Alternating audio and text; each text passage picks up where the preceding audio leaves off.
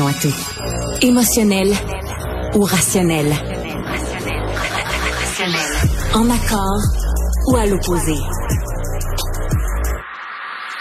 Par ici, les brasseurs d'opinion et de vision. Les rencontres de l'air. Marie, bonjour. Allô Mario. Alors Québec solidaire ce matin qui à l'Assemblée nationale a fait la demande, un peu ce qui s'était fait à Ottawa, une grande enquête sur les prix de l'épicerie, une idée que François Legault a rejetée du revers de la main. Oui, c'est un débat qui a occupé euh, l'Assemblée nationale euh, tout l'après-midi, qui est même pas fini à la C'est ce qu'on appelle la fameuse motion du mercredi, là, où un, peut, ouais, c'est ça, peut décider, ben voici ce que j'installe comme sujet. Donc c'est euh, Québec solidaire, Gabriel Nadeau-Dubois qui a même questionné le premier ministre là-dessus ce matin sur ben, sur l'augmentation des prix alimentaires. Là, je veux dire, on sait, l'inflation, le, le, le, coût de notre épicerie a augmenté fortement dans les dernières années. Mais François Legault a rejeté l'idée d'une enquête, mais a quand même, c'est un peu, euh, ça y a pris un petit moment avant de le rejeter parce qu'il a quand même dit, euh, mot pour mot à l'Assemblée nationale, il a dit il faut aider les Québécois, il faut suivre ce qui se passe du côté des épiceries. Euh, il, il, est très conscient que, que ben, il y a un million des hmm. concitoyens concitoyennes qui font la file devant les banques alimentaires, mais il s'est comme retourné après une question auprès de son ministre de l'Agriculture. Donc ça, généralement, c'est parce que tu n'as pas grand-chose à ajouter. Tu sais, quand comme, comme premier ministre, quand tu prends pas tes trois questions, c'est que tu n'as pas beaucoup d'éléments de Puis là, M. Lamontagne, le ministre de l'Agriculture, c'est comme un peu retourné en disant, ben là, écoutez, vous savez, euh, le fédéral est dans une démarche. Euh, puis on l'a bien vu, la démarche au fédéral, comment elle fonctionne pas. Moi, je voulais te parler de ça parce que je trouve ça, je trouve ça pertinent, cette demande-là qui est faite par euh, Québec solidaire, en ce sens que il y a une démarche un peu similaire qui a été faite au Québec sur le prix de l'essence on a vu qu'il y avait euh, que l'essence, par exemple, il y a quelques années, c'était à Sherbrooke. dernièrement, c'était à Québec que c'était vendu, que c'était vendu plus cher qu'ailleurs au Québec. Et le bureau d'enquête euh, a fait justement une enquête après que ça a été porté à son attention. Puis effectivement, ils se sont rendus compte qu'il y avait euh, qu'il y avait une hausse des prix pour certaines régions qui n'étaient pas juste. Mais dans le cas des, des cantons de l'Est, euh, si je me trompe pas, c'est-à-dire qu'au Québec, tu as la régie de qui peut faire une enquête, des conclusions, mais qui n'a aucun pouvoir parce que c'est fédéral euh, dans les cantons de l'Est, c'est que là, le bureau fédéral de la concurrence s'en était mêlé. Et là, eux, ont, de concurrence, c'est ça. Ouais, et eux ont le pouvoir de, de, déposer des accusations. Il y a des gens qui avaient été accusés euh, criminellement, là, au sens des, des, des lois de la concurrence. Euh, mais là, euh, ça se passe à Ottawa. Moi, je voyais ça ce matin, puis je me demandais, est-ce qu'on veut vraiment dédoubler là, tout ça, c'est fait comme processus à Ottawa?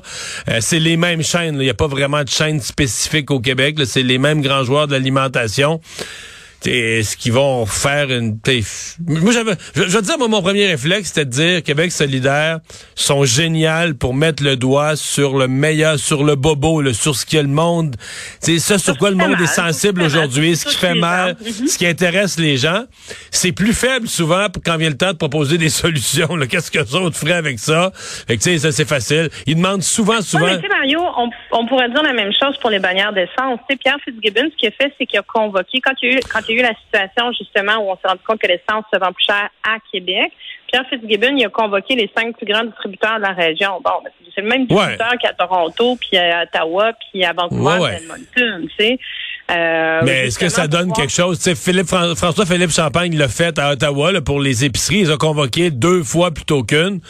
Ben, supposément qu'ils ont une politique de gestion des prix, euh, qu'on est censé voir que ça va augmenter moins vite, mais c'est un peu de la foutaise. De toute façon, l'inflation baisse rapidement sur l'alimentation. L'inflation baisse.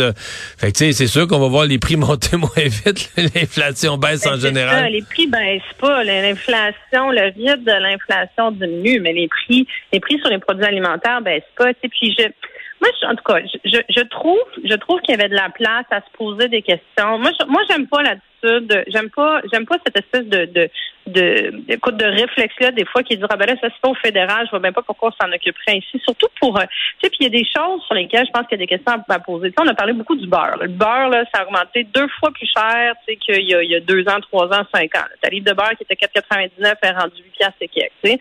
On est dans un contexte où le lait, il y a un prix, il y a un prix plafond pour le lait au Québec. Tu sais, il doit bien avoir une raison qui fait, tu sais, je veux dire, c'est pas le prix du lait là qui fait que ça a doublé de prix. Donc c'est le transformateur. Puis tu sais, t'as des produits de base comme ça, le beurre, les œufs qui ont augmenté de près de 40% aussi. On est vraiment sur des produits de base. Puis tu sais, on se disait hier, tu disais, ça va, ça nous coûte cher comme société les banques alimentaires. Puis t'as raison, c'est ce qu'on disait, c'est presque un million de personnes qui vont dans des banques alimentaires. Et là, c'est des millions de dollars qu'on donne à des banques alimentaires pour aider des gens qui ont plus les moyens d'acheter ces produits de base-là. Je me dis, il me semble qu'il y a quelque chose dans la dans la chaîne alimentaire qui marche pas. Tu sais. Hmm. Est-ce que ça devrait de soutenir davantage ces producteurs-là? Est-ce que tu sais, qui, qui prend la grosse part du, du, du gâteau? Puis c'est pas juste un, un, effet d'inflation. Euh, puis c'est là que je trouve que tu sais, une commission parlementaire qui se pencherait là-dessus, c'est pertinent parce que ça affecte je veux dire, t'as pas un Québécois au Québec qui est pas touché par ça. Je veux dire, si, ça touche le portefeuille de 8 millions de Québécois. La bonne nouvelle, c'est que le pétrole avait monté beaucoup jusqu'en septembre, là, puis là, il est en chute libre. Il descend, je pense, cette semaine, il descend deux piastres par jour du baril. Là. Fait que ça, ça, à terme, là, c'est sûr que ça va soulager pour l'alimentaire, le transport, surtout l'hiver. Nous, on importe plus. Euh, si le pétrole restait pas trop cher, le baril pendant quelques mois, ça pourrait donner un, une petite pause, un petit break. Les prix vont diminuer. Moi, les, prix diminueront jamais. Mais, Marie, les, prix diminueront jamais. Ça n'existe pas, non, les prix. mais c'est ça, ils diminuent pas. Mais non, mais les prix arrêtent d'augmenter, puis les revenus des gens augmentent vite aussi. Là. Les revenus des gens augmentent quand même. Là, on dit, euh, Statistique Canada, 4-5% par année. C'est toujours ça, l'inflation. C'est que les prix montent d'abord, les revenus s'adaptent ensuite. Fait que durant un an ou deux, les consommateurs, les ménages se retrouvent en grande difficulté. Et là, après ça, tu as les retraités, les rentiers, dont eux, les revenus augmentent vraiment pas vite. Mm-hmm. Eux, ils restent, euh, eux, ils restent avec un choc. Là, ils restent avec, euh, ils restent frappés par l'inflation. Et je veux qu'on se parle de cette journée. C'est la première dans le cas de la FIC, première journée de grève euh, de la FIC, des infirmières et autres, quelques autres professionnels de la santé. Il y en a une deuxième demain. Et ce matin, à l'ouverture de la journée sur les lignes de piquetage, les dirigeants de la FIC ont déjà annoncé deux autres journées de grève plus tard en novembre, les 23 et 24. Oui, et ça n'a pas pris de temps que Christian Dubé, le ministre de la Santé, est sorti pour nous rappeler que c'était près de 1000 opérations qui étaient déjà, qui, allaient être annulées par juste la journée qu'on vit aujourd'hui et celle, euh, celle de demain. Euh, parce que, bon, tu sais, oui, il y a les services essentiels dans le réseau de la santé. Donc, dans les soins intensifs, à l'urgence, sont obligés de soutenir 100% de leur effectif sur place.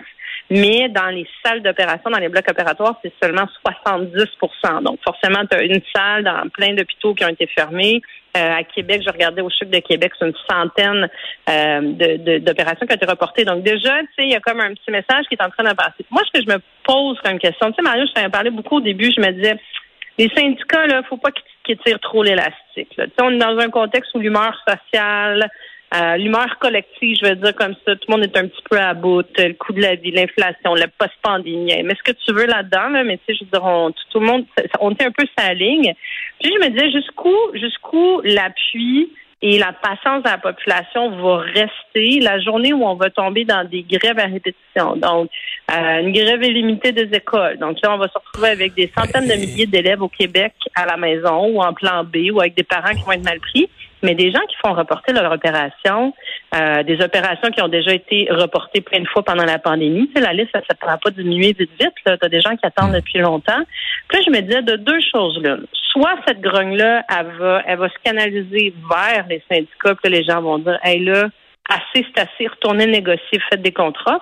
Ou soit au contraire, elle va se canaliser vers le gouvernement. Tu sais, avec le taux d'insatisfaction qu'il y a présentement, la grogne qui envers M. Legault, peut-être que cette colère-là, de se retrouver, je dois dire, pris en otage, ou en tout cas de se retrouver euh, avec des conséquences de la grève, peut-être que ça va se retourner vers le gouvernement aussi. Là. Donc, ils jouent encore, tu sais, genre, tout le monde joue un jeu dangereux, là, présentement. Mais on va avoir, euh, ouais, on va avoir, là, bon, il reste la journée de demain de la FIC, mais comme déjà anticipé, là, tout le monde le sait, tout le monde l'attend, bon. La semaine prochaine, il n'y a rien. Hein, semaine là, dans le calendrier qu'on commence à voir à la télé, là, le calendrier des grèves. Là, la pause pour s'organiser pour la semaine après, pour les ça. parents. Donc, semaine tranquille. Mais la semaine d'après, par rapport à ce que tu viens de dire, là, on va avoir un test. Parce que là, ça va être toute une semaine. Trois jours du Front commun, 21, 22, 23. Puis là, encerclé dans votre calendrier la journée du 23. Parce que le 23, c'est la troisième journée de la grève du Front commun. Mais c'est la première journée de la grève générale illimitée de la FAE, donc la Fédération autonome de l'enseignement, 65 000 enseignants, c'est 12 grosses commissions scolaires, 12 gros, 12 gros centres de services scolaires parmi les plus gros au Québec où l'école va être finie jusqu'à nouvel ordre, c'est grève générale illimitée. Et aujourd'hui, la FIC a annoncé, donc la FIC, ça va être sa première de deux journées de grève, le 23 et le 24 dans leur cas. Ça va faire une semaine assez perturbée. La journée du 23, on va un peu vivre une réalité de, grève générale illimitée de l'ensemble des services publics. on va être vraiment pas loin de ça, la journée du 23 pendant 24 heures.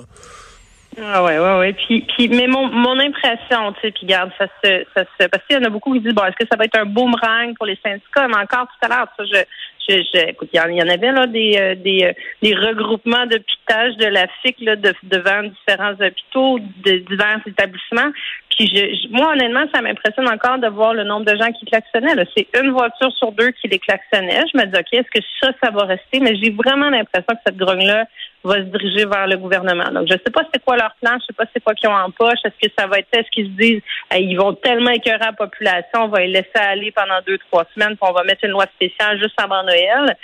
Si c'est ça le plan, puis ça pourrait être ça le plan parce que je veux dire, il n'y a plus de négociation en cours. Il y a pas, y on dirait qu'il n'y a plus personne autour de la table.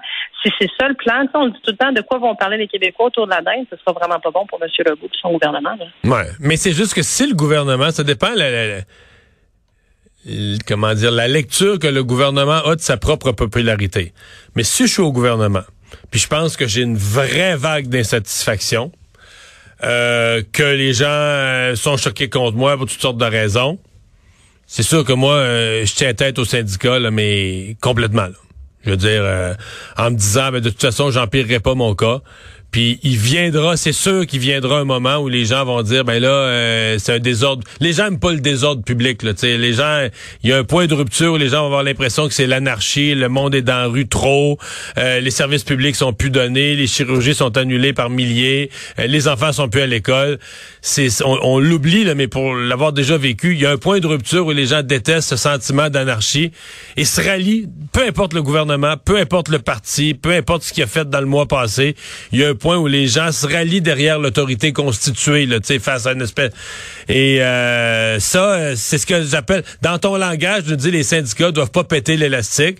C'est ça que moi j'appelle péter l'élastique. C'est virer le, l'impression qu'il y a du monde qui veulent virer le Québec à l'envers. Créer le chaos, là, créer le chaos, mais jusqu'où tu peux, tu peux pousser ce chaos-là? Mais moi, je pense que le gouvernement a la lecture dont tu parles de dire notre taux d'insatisfaction, OK, il a diminué, mais il est encore assez bon pour qu'on contrôle les finances. Regarde les messages qu'ils ont fait dans la mise à jour économique, on n'a plus d'argent. Ils vont commencer à passer des messages. Est-ce que les Québécois, tu sais, pas, pas eux directement, là, mais tu sais, on les a entendus déjà. Est-ce qu'on est prêt à augmenter nos impôts, nos taxes pour payer les syndiqués? Tu sais, le CCA, ben là, il y a des, des, des opérations qui sont reportées, mais je pense que ces messages-là ne portent pas. Donc, est-ce que dans deux semaines, quand ça va être, on va tous être touchés par ça et ça va être chaotique, c'est là qu'on va voir si la ballonne de la, de, de l'appui et de l'enthousiasme hmm. euh, aux, syndiqués va se dégonfler ou pas. Mais l'appui est fort parce qu'ils ont, ils ont ils viennent de publier à la joute là il y a quelques minutes un autre sondage euh, léger. 47% des Québécois appuient la position du Front commun, 28% appuient la position du gouvernement. Et ça, c'est avec un front commun, mais je pense pas que les gens s'en rendent compte, mais qui refuse de négocier, qui n'a pas déposé de contre-offre, qui dit, nous, on est sur nos positions, puis on demande notre 20% sur trois ans, puis on bouge pas de ça. Et... Ben Mario, leur message est tellement clair, il est tellement bon. Il dit, ben écoutez, vous, vous nous appauvrissez parce que vous arrivez même pas à l'inflation. Puis je comprends qu'on peut débattre de c'est combien l'inflation et quoi, mais ce message-là, il est facile à comprendre.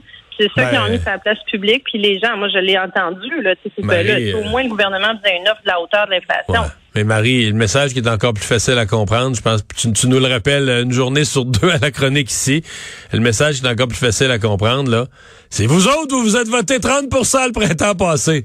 Puis ça, ben, nous autres aussi, on y a droit d'abord. mais les seuls monde a ça dans la tête, là. dire, autant les syndiqués ont ça dans la tête que le reste de la population qui écoute les syndiqués se disent, ben, ils ont bien raison.